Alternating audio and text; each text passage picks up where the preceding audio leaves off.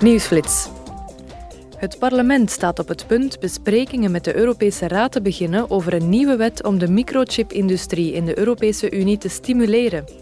Het is de bedoeling de aanvoer van halfgeleiders in de EU veilig te stellen door de productiecapaciteit en innovatie te bevorderen en noodmaatregelen te nemen om tekorten te voorkomen. Het doel is het aandeel van de EU in de wereldwijde productiecapaciteit tot 20% te verhogen. Tijdens de plenaire vergadering in Straatsburg pleitten de parlementsleden ervoor dat de EU het Verdrag van Istanbul inzake de voorkoming en bestrijding van geweld tegen vrouwen zou ratificeren. 1 op de 3 vrouwen in de EU krijgt te maken met fysiek of seksueel geweld.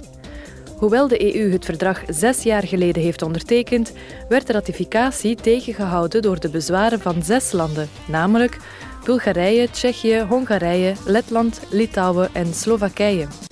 In 2021 heeft het Hof van Justitie echter bevestigd dat de EU het verdrag kan bekrachtigen zonder de instemming van alle lidstaten. Gisteren hebben de leden van het Europees Parlement een resolutie goedgekeurd over de Europese fietsstrategie.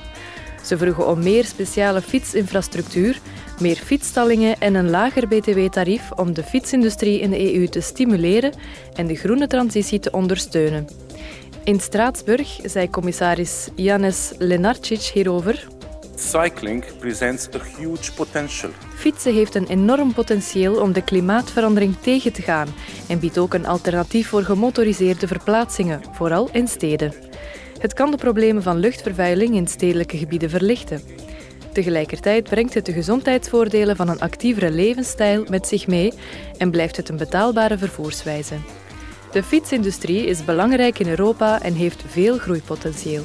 Cycling also represents a key European industry with an important growth potential.